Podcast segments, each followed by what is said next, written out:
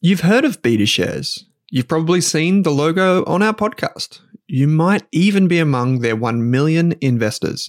So you can imagine that I'm delighted to say BetaShares is the official ETF partner of the Australian Finance Podcast. With nearly 100 exchange traded funds, you can go to betashares.com.au and immerse yourself in ETFs and unique insights covering all of the sectors, themes, core and satellite positions you could want. Think cybersecurity through the Hack ETF, robotics and AI with the RBTZ ETF, and uranium with the URNM ETF. The list goes on. To explore the BetaShares ETF range, visit betashares.com.au, read the relevant PDS and TMD on the website, and consider if the fund is right for you. BetaShares Capital Limited is the issuer. Is there a Spotify wrapped for investing? If you want to invest in shares or ETFs, our friends at Pearler are more than one step ahead of the curve. On average, people who use Pearler invest $1,750 every month. That's what we want to see proper dollar cost averaging. With automated investing tools making your life simple, Pearler investors have well and truly mastered the art of investing small bits lots of times. So, if you're ready to start growing your net worth in 2024, follow the link in your Spotify or Apple podcast player right now to discover how you can get started today. Hey there, here's a quick note. This podcast contains general financial advice only. That means it's not specific to you, your needs, goals, or objectives, so don't act on the information until you've spoken with your financial advisor. You'll find our full disclosure, disclaimer, and link to our financial services guide in the show notes. Hello, I'm Kate Campbell, And I'm Owen Rask, and you're listening to the Australian Finance Podcast. a podcast where we talk about money, finance, investing, and all that good stuff. We're helping you invest your time and money better one podcast episode at a time. Yes, so please subscribe if you like the series, and don't forget you can find us on social media. We're on all the platforms. Kate, where can people go? You can find us on Instagram and Twitter at Rask Australia. That's R A S K Australia. Mm-hmm. And I'm Owen Rask on Twitter or Owen Rask AU on Instagram. Beware the imitators. People like to copy us. Without further ado, let's jump in to today's episode. Amy Lenardi, welcome back to the Australian Finance Podcast. So good to be back. Now, if listeners haven't been around for too long, they won't know that you're a regular on the show as our property advocate. And you're also one of the hosts of our property free property course on Rask Education. But if people haven't heard about you before and what you do in the world of property, would you be able to give us a, a quick 30 second rundown? Oh, absolutely. So I'm a property advocate. I mostly do buyers advocacy. That means I help buyers buy properties in short. Um, and I also do a bit of vendor advocacy as well. So I, I help vendors sell their homes. So I am, I think of myself kind of like a, a, a GP, you know, when you want to go to the doctor and then they um, are there to diagnose your issue and then help you solve your problems. And they might send you away to some specialists, but I'm sitting there in the middle, um, helping people achieve their property journeys. I've been doing this for 10 years now. I've been involved in over about, I'd say about 1,200 purchases and sales Wow. to date. That's a lot. Yeah, yeah, yeah. So quite a few. Yeah, so most people would only buy maybe a handful of properties in in their life because maybe they're upgrading from their first home to a family home to downsizing, but you've really seen it all with that many properties. yeah. So we would do a couple every week. We do auctions pretty much um, almost every weekend. Um, I'm also a qualified property investment advisor as well. So I help all types of buyers and sellers from first home buyers to downsizers, investors, expats, e- everyone, everyone. Awesome. Well, maybe to kick off today's conversation, I was wondering if you have any thoughts on what property and the property market might look like in 2023 because I know everyone loves a forecast.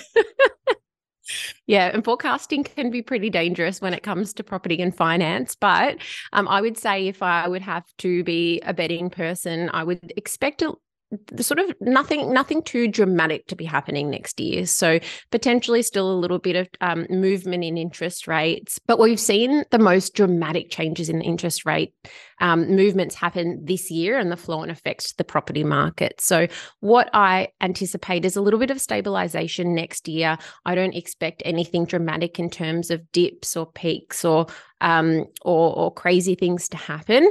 Um, but what that has actually meant is that renters are sort of seeing the brunt of the flow on effects. So, as first home buyers are a little bit less excited about getting into the market this year because the cost of um, their mortgage repayments have gone up so much, they're sitting back a little bit and they're renting instead, and that ha- that has put upwards pressure on the rental market.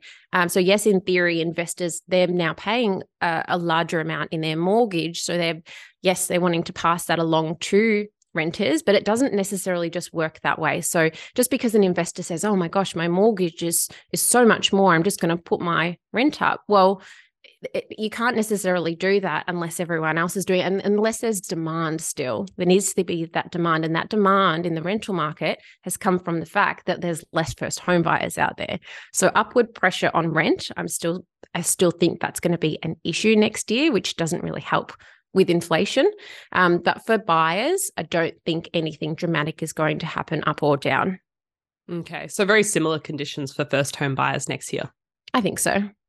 Yeah. Because uh, it has been it's been very interesting now owning a property, watching the variable interest rate on my loan go up and up and up every yeah. month. Oh my gosh. And and that's really exciting. You told me just before we started recording that you bought a property this year. So congratulations. How what's it Thank like being a homeowner?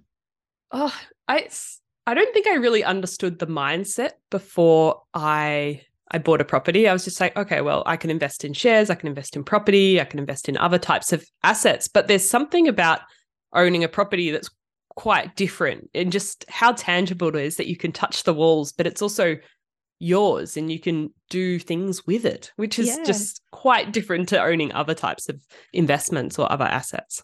Oh, absolutely. And buying a home as well uh, versus buying a, an investment property is different too. And I have a lot of clients come to me and they say, I want to buy a home, but it's also going to be an investment. And I say, well, they're two two very different things and they're generally going to tick um, a lot of different boxes for you. So it's really important to sit back at the beginning and say, all right, well, even though we'd love to uh, cross cross those over a little bit, what really does this property need to achieve for you? Is it first and foremost a home, or is it in, an investment? And if it's a home, we can certainly apply investment grade um, criteria. But if I told you, Kate, all right, you've got X amount to spend, the best investment you could buy, the best location you could buy for that budget and your cash flows is, uh, say, Geelong, and you would say, well, Amy, I don't really want to live in Geelong.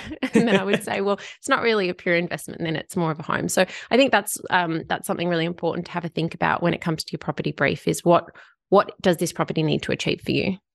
Yeah. And I think those lines definitely get a bit blurred because suddenly you're going, oh, I can live here. I can put this in this room. And you're losing sight of maybe I did want this to be an investment property and it's not Mm. really what works for me. It's what might be the better investment. Yes, absolutely, absolutely. Yeah. And I know you in, in our property course, you had a, a, I think it was a checklist on how to write your own property brief as well, didn't you? Yeah, yeah, yeah. So when it comes to putting your property brief together, there's we, we call it four pieces of- the property puzzle. so all four have to fit, be able to fit together. So the first piece is your price or your budget, how much you've got to spend. That's generally pretty inflexible. The second is your locations. The third is the size of the property itself or the land, and the fourth is the condition of that property. So how renovated or dilapidated it is.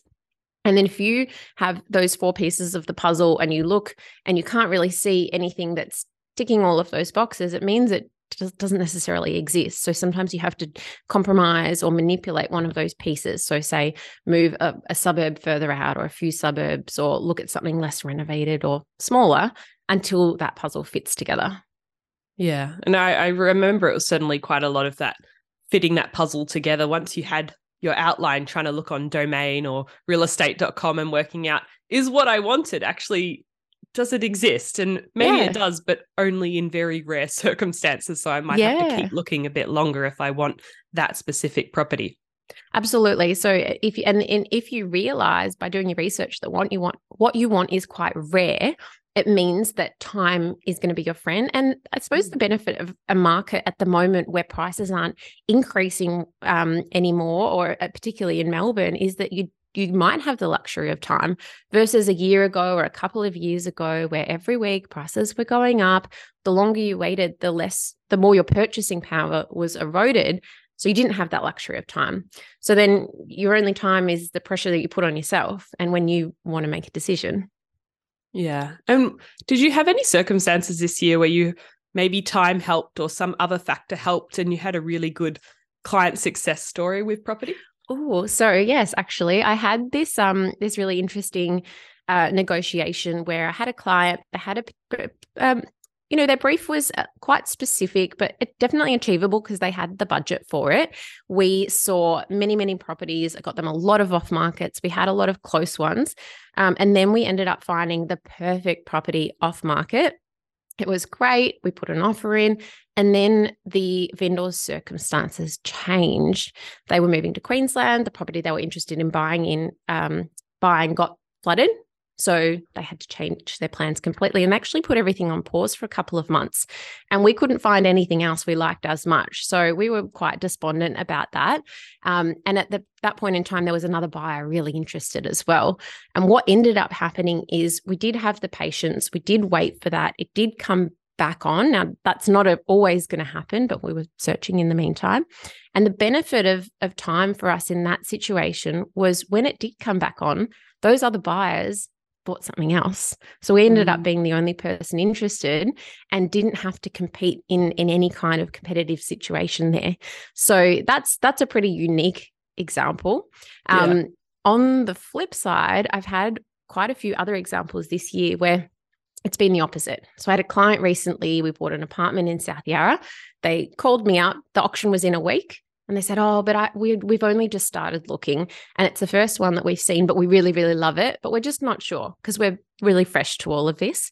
We yeah. did a lot of homework with those clients. We looked through three years worth of sales before that to highlight how perfect this property was for them, and that gave them the confidence to be able to throw their hat in the ring. And we actually bought that on our last bid, which was really really exciting. But if they hadn't have spent that time and workshopped that homework with us, and if we hadn't pursued it, I don't think we would have been able to replicate it. So sometimes just um, having patience is important, but also if the right property comes up, making a quick decision can also be just as important as well. Yeah. And I guess that comes back to doing your homework so you can make the quick decision if the right thing pops up. Because I, I, would probably feel in the same boat. If I had only looked at one single property, I'd probably yeah. go, well, there's probably other things out there. It's like I can't buy the first dress I see. I have to check out other options and maybe I come back to that. But sometimes you like it'll be sold before you come back to it. Oh, exactly. And the good thing about property and property research is that it is all there. It's in the sold section of realestate.com.au or domain. It's free and accessible. And you can actually go through, you know, months or years worth of sales to be able to benchmark that property against. Yeah, yeah. There's a lot of information, and in the first client story, you mentioned the the term off market. And if people haven't heard that term before, are you able to just explain it, please? Yeah, yeah. So off market is essentially any property that isn't advertised on the internet. So the only way that you can find out about these off market properties is through the real estate agent, sometimes directly from vendors through various sources. That's a lot rarer, um, but it's communicating with the agents. Like I um, liken it to the dark web of the property market in that you don't know it exists until you get told about it or told about an address. Um, they can be awesome, like in my client situation where it was a perfect property, it was reasonably priced, and we had no competition. But other times they can actually be a real waste of time because that vendor's not motivated, or maybe they're overpriced, or the agent's just trying to get a sale from an unreasonable vendor um, and they haven't paid anything for marketing. So they can they can be hit or miss. Yeah, I noticed a few times when I, I looked at apartments this year, they said expressions of interest because mm-hmm. they hadn't really worked out their their sale plan or when they were going to move out. They just wanted to see what prices people would put forward, which I thought was quite strange. Expressions of interest uh, can be really, really frustrating because um, what I find sometimes is I'll say to the agent, "All right, well, what's what's the strategy here? How are you going to sell this property?" And he says, "They'll say, oh, it depends." And that just means that they haven't got a game plan because their vendor might not be um, as as motivated or they might not have a price in mind and that can be really challenging because when it comes to buying a property not at auctions or private sale there's not really not really any rules or formula or set agenda that agent has to stick to it can be discretionary. So it's really important at the very start with those kind of EOIs to say, all right, what are the timeframes here? Can I buy it now? Does it have to wait till the EOI expires? What's the plan? At what level would the vendor be happy to sell? What's your process around how you can handle other offers? There's just so many moving parts there. So yes, they can be quite frustrating. Yeah. So I think there are a few good questions to grill the agent on to see if this is actually going to happen in the near future or if it's just a, oh, maybe I'll sell. Absolutely. And, the, and one of the benefits around um, being at Victoria, I know that listeners will be national, but in Victoria, they do still have to put a price on the statement of information, which isn't necessarily what the vendor is going to say, or it, it is supposed to be. Um, but that at least will give you some kind of rough benchmark versus other states where it's kind of um, it's a little bit more fluffy. Yeah, I thought the the ranges on those statement of information sometimes they were quite wide when I was having a look. 10% is the allowed tolerance with the range. Okay. Mhm. Right. Yep. Yeah. Because I remember speaking to an agent and I, I said, well, would they sell for the bottom of the range? And they said, Mm.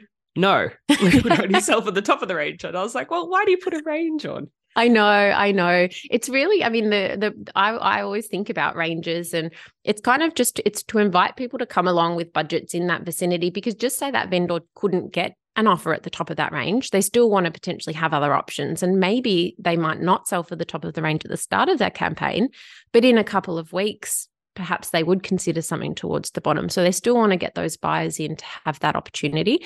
Um, but yeah, it can be a little bit deceptive if the, the vendor would never ever sell for the bottom of that range. It can be a bit frustrating. Yeah, I think that was one of the most interesting things going through the the property buying journey is dealing with all the players and the different Mm. tactics and approaches they use, which was a world I hadn't really been exposed to before this year. Oh, absolutely. And as a buyer, it can be really hard to have those conversations with agents. Like when I'm speaking to agents, because I do it every single day, and my husband's actually a real estate agent as well, so I literally talk to him every night as You well. do talk No, um, but I um I know how to ha- ask the right questions and how to um, ask in a firm but not um not aggressive way, and you know get the right answers. Um, and then eh, but but I, I totally appreciate that as a buyer, especially a first home buyer, that can be a bit of a daunting process. Um, and I think it really does come down to a little bit of practice and exposure. And the more you get out there at the very start during your research phase, speaking to agents, the better. Some great tips there. Now, on the on the flip side, have you got any wild property stories from this year to share?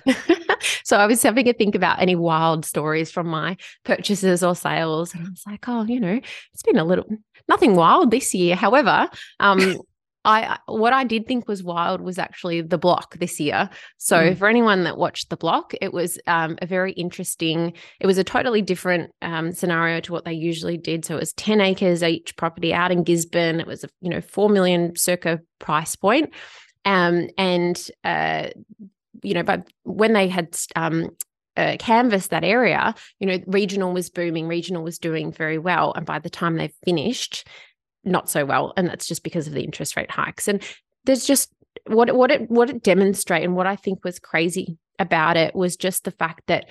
Um, you know, the producers might not have considered, well, there's just not going to be as many buyers out here for this type of product. And we saw that at the auction there was very, very limited competition. And if they didn't have Danny, who buys all of the blocks every year, then you know a lot of those properties would have struggled to sell. And um, it just, I think it was just a really disappointing result for everyone.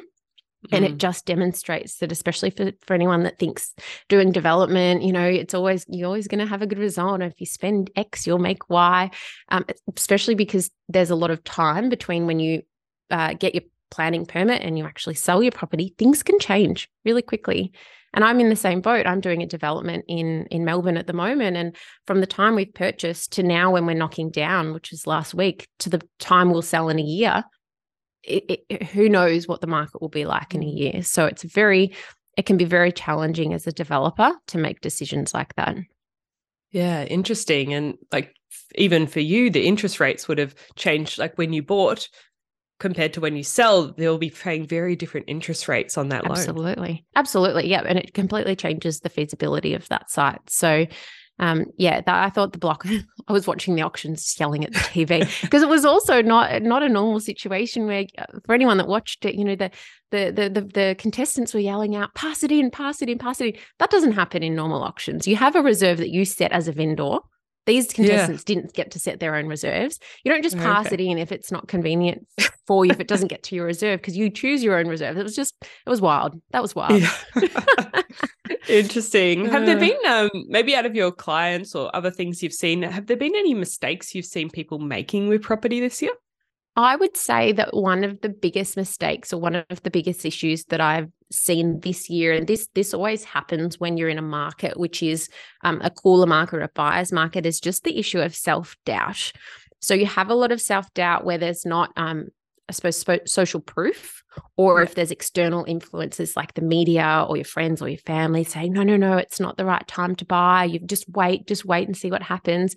And that's the flip side of um, you know, late last year or, you know, pre COVID when the market was hot. And the opposite was happening where it was fear of missing out. So it was, oh, I've got to buy something because prices increasing and I'm, I'm not going to get into the market. So I would say if I had to choose a market to buy in as a purchaser, I would rather be in a buyer's market where things are a little bit more uncertain, but there's not that heat or that craziness or desperation in the market. So mm. having self doubt I know is I know that's very relevant, um, but you shouldn't need other people to to validate your own decisions, especially if you're at an auction or you're in a private sale and you're the only one bidding, you're the only one negotiating, you're not negotiating against other people. Well, yes, that's that's that can be a little bit um, scary because you're like, oh my gosh, why does no one else see value here, or why does no one else mm. like the property?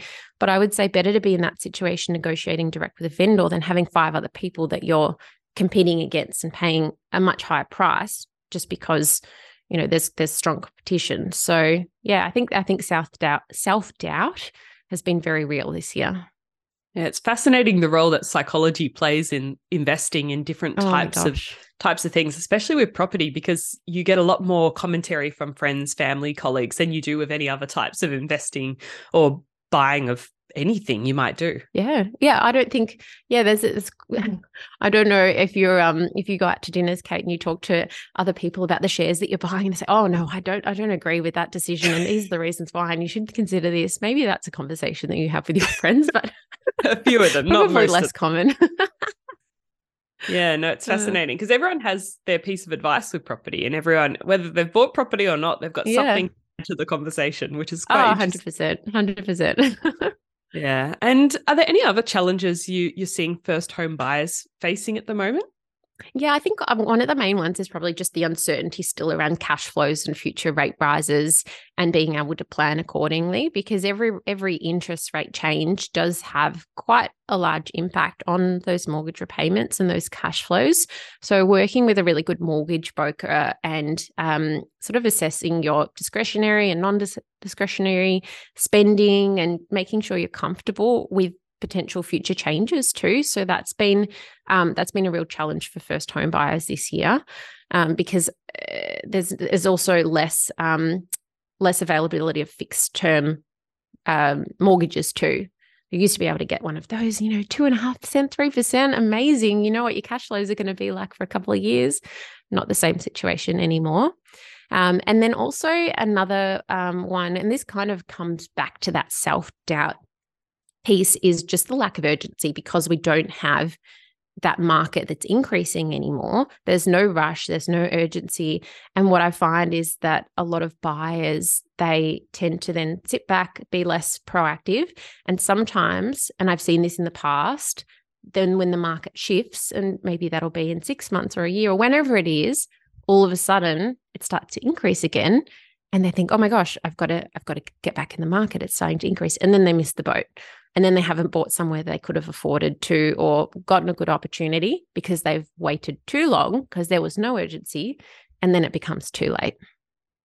Yeah. Yeah it's always interesting with the timing piece and trying to work it's, all that out but uh... well and, and i'm in i'm in the market every day and i'm i'm transacting every week and i'm constantly immersed in the market and even for us it can be challenging to see when the tide starts to turn, um, we all of a sudden do get more inquiry and our building inspectors get more busy and agents tell us there's more people at opens. But unless you're out there in the market, you won't mm. you won't know. So it's very, very, very hard, if not impossible, to predict the bottom of the market. Yes. Same with investing in shares Well, exactly, ETFs. yeah. It's, it's uh, you can be waiting a very long time if you try to predict the top and the bottom every time. It doesn't really Yeah. make for a, a fun investing journey. And something else really, really, really important to understand is that when it is a buyer's market, stock options, stock as in property uh, supply, Yeah. stock um, supply uh, reduces, and especially good quality properties. So investors might offload their investment properties, but for the good properties, those vendors aren't necessarily going to sell unless they have to, or unless they're upgrading or have a really good reason to, Mm. and they'll just they'll just hold on and wait. So yes, you might have lower prices and less competition, but also less choice. So all of the more reason to start as soon as you're emotionally and financially ready, not be in a rush, but then when the right property comes up, be in a position where you're ready to to, to buy it. Um, because you might have less choice and therefore it'll take longer to find that property. Now, Amy, I know we've spoken in the past about buying quality properties, and sometimes when it's really easy to buy a particular property, it might be a bit harder when it comes to selling. Have you got any thoughts on what we can look for when we're trying to find a, a quality property to maybe live in as a first home buyer or potentially invest in? Yeah, yep. So when it comes to being a home buyer, the most important thing that you have to focus on as a home buyer in a property is does this meet my brief? Because you've created that brief for yourself as a home buyer, it actually has to suit your needs first and foremost. So you've got your property brief. Does this property tick all of those non-negotiable boxes and the location? And if so, well, that's that's a good property. Um, and you know, sometimes it might have a drawback that from an investment point of view is a genuine drawback. Like, for example, I've got a client at the moment that's looking at a property and it's on a busy road. And they know that that's going to be a more difficult one to sell in the future, but that's what they can afford to get into that suburb, to get into that school zone they really want to be in. So for Mhm. them, that's fine. But from an investment point of view, it's it's not as desirable. So when it comes to a home, it needs to fulfill your needs. And then from an investment property, we're looking at all right, well, what are the most what are the desirable characteristics um, that make that property appealing to both owner occupiers and tenants in that location? And there's some general rules we stick to, like um, you know, being in a uh, uh, I like being in a location which isn't compromised, like backing onto a train line or on a busy road, or um, you know the the right type of zoning, etc. Um, what are people looking for in that particular area? Are buyers moving to the area because they want family homes, or um, is it more townhouses? You know, making sure it's got an appealing floor plan. Essentially, just appealing to as many buyers and renters as possible. I know that's a very broad and general thing to say. Yeah. Um, but it's because also with investment properties, there's no such thing as this is the best in- location or this is the best investment property. It's what's the best for that investor based on their budget, their cash flows, their goals, and what they want to achieve with that property. And then we take that investment brief and go and find a location and a house that suits. Yeah. So, in sounds like short, it has to meet your brief. yes. Yes. And if you want to do some more work on your property brief and all of that stuff, we do have some uh, hard work Amy's put into our free property course on Rask Education. So you can uh, learn more directly from Amy and Chris Bates, a mortgage broker. But Amy, before we wrap up today's conversation, I was wondering if you have maybe a couple, a handful, three tips to share on property for anyone thinking about buying or investing in 2023. Yes. So um, the first one is coming back to that conversation around off market. So there's a lot, when it's a buyer's market, there are a lot more off markets floating around. And the reason is because if an agent is speaking to a vendor and the vendor's not sure because it's not the best time to sell, the agent might say, Well, what if I can get you a, an appealing offer? What if I can get you an offer? Um, you don't have to pay for marketing, you don't have to go through the stress of going online. Would that appeal to you? And you say, Yeah, that would be great. So, more off markets floating around, and you actually need to be proactive to get access to these. So, you need to write a list of all the agents in the areas you're looking at, email them, contact them, speak to them. It opens. They're not just going to fall into your lap. So, you need to actively go and find these properties just to give yourselves more options. Um, another tip is to, if you are in an area which which does have auctions like Melbourne and Sydney, prepare for a pass in. So if you go to that auction and there's no one else bidding and you hold the highest bid, that property passes into you. A lot of people don't prepare for that situation. It can be very stressful, very high pressure. What are you going to say? How are you going to how are you going to um, communicate with that agent? What are you going to focus on? Um, and then also not doubting yourself as well. Just because other people haven't bid doesn't necessarily mean there's something wrong with that property. Make sure that you fall back on your plan and what you had been comfortable with prior and then focus on that rather than the lack of social proof. And then the last piece is um, if you're in an area which doesn't have as many auctions, how are you going to be able to make your offer for a property as appealing as possible. So just say you find a property that you love and there is a, a, few other people interested in it. Well, maybe you might do your building inspection beforehand instead of making your offer subject to a building inspection, just to give you a little bit of an edge in case other offers are subject to building inspection. Same um, as finance too. I would never suggest putting an offer in without a subject to finance clause if you need it.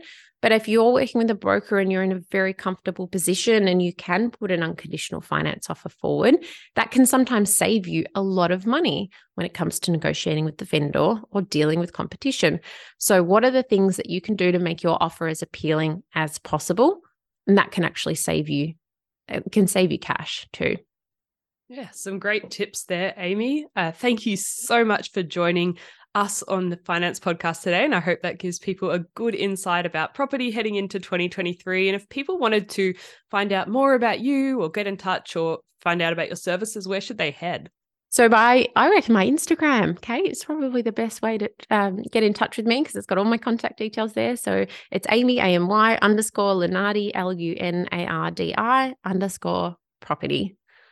Nice and easy. I'll put it in the show notes as well if anyone's interested in following along with Amy. But thank you so much for joining me on the Finance Podcast today. Thank you for having me. Thanks for tuning in to this episode of the Australian Finance Podcast, where our mission is to improve the financial futures of all Australians. If you'd like to learn more, create a free account at rask.com.au forward slash account to download free episode workbooks, bonus resources, and take our amazing free personal finance courses. You can also join our online community by following the link in the description. If you enjoyed the show, what we'd love is for you to leave us a snappy review on iTunes. And you can follow us on Twitter and Instagram at Rask Australia. Kate and I are also on both of those channels. Finally, if you have any feedback, suggestions for episodes or guests to come on the show, or you just have a question for us, shoot us an email at podcast at rask.com.au.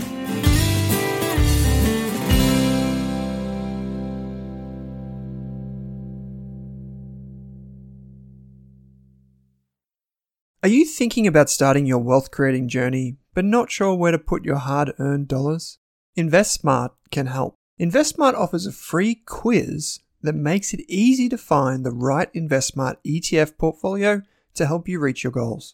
Just visit investsmart.com.au and hit Get Started. Answer a few simple questions about your goals and how much you want to invest, and you'll get a tailored statement of advice with a portfolio recommendation. You can visit investsmart.com.au for a no obligations free statement of advice. This ad is brought to you by InvestSmart Advice AFSL 334107.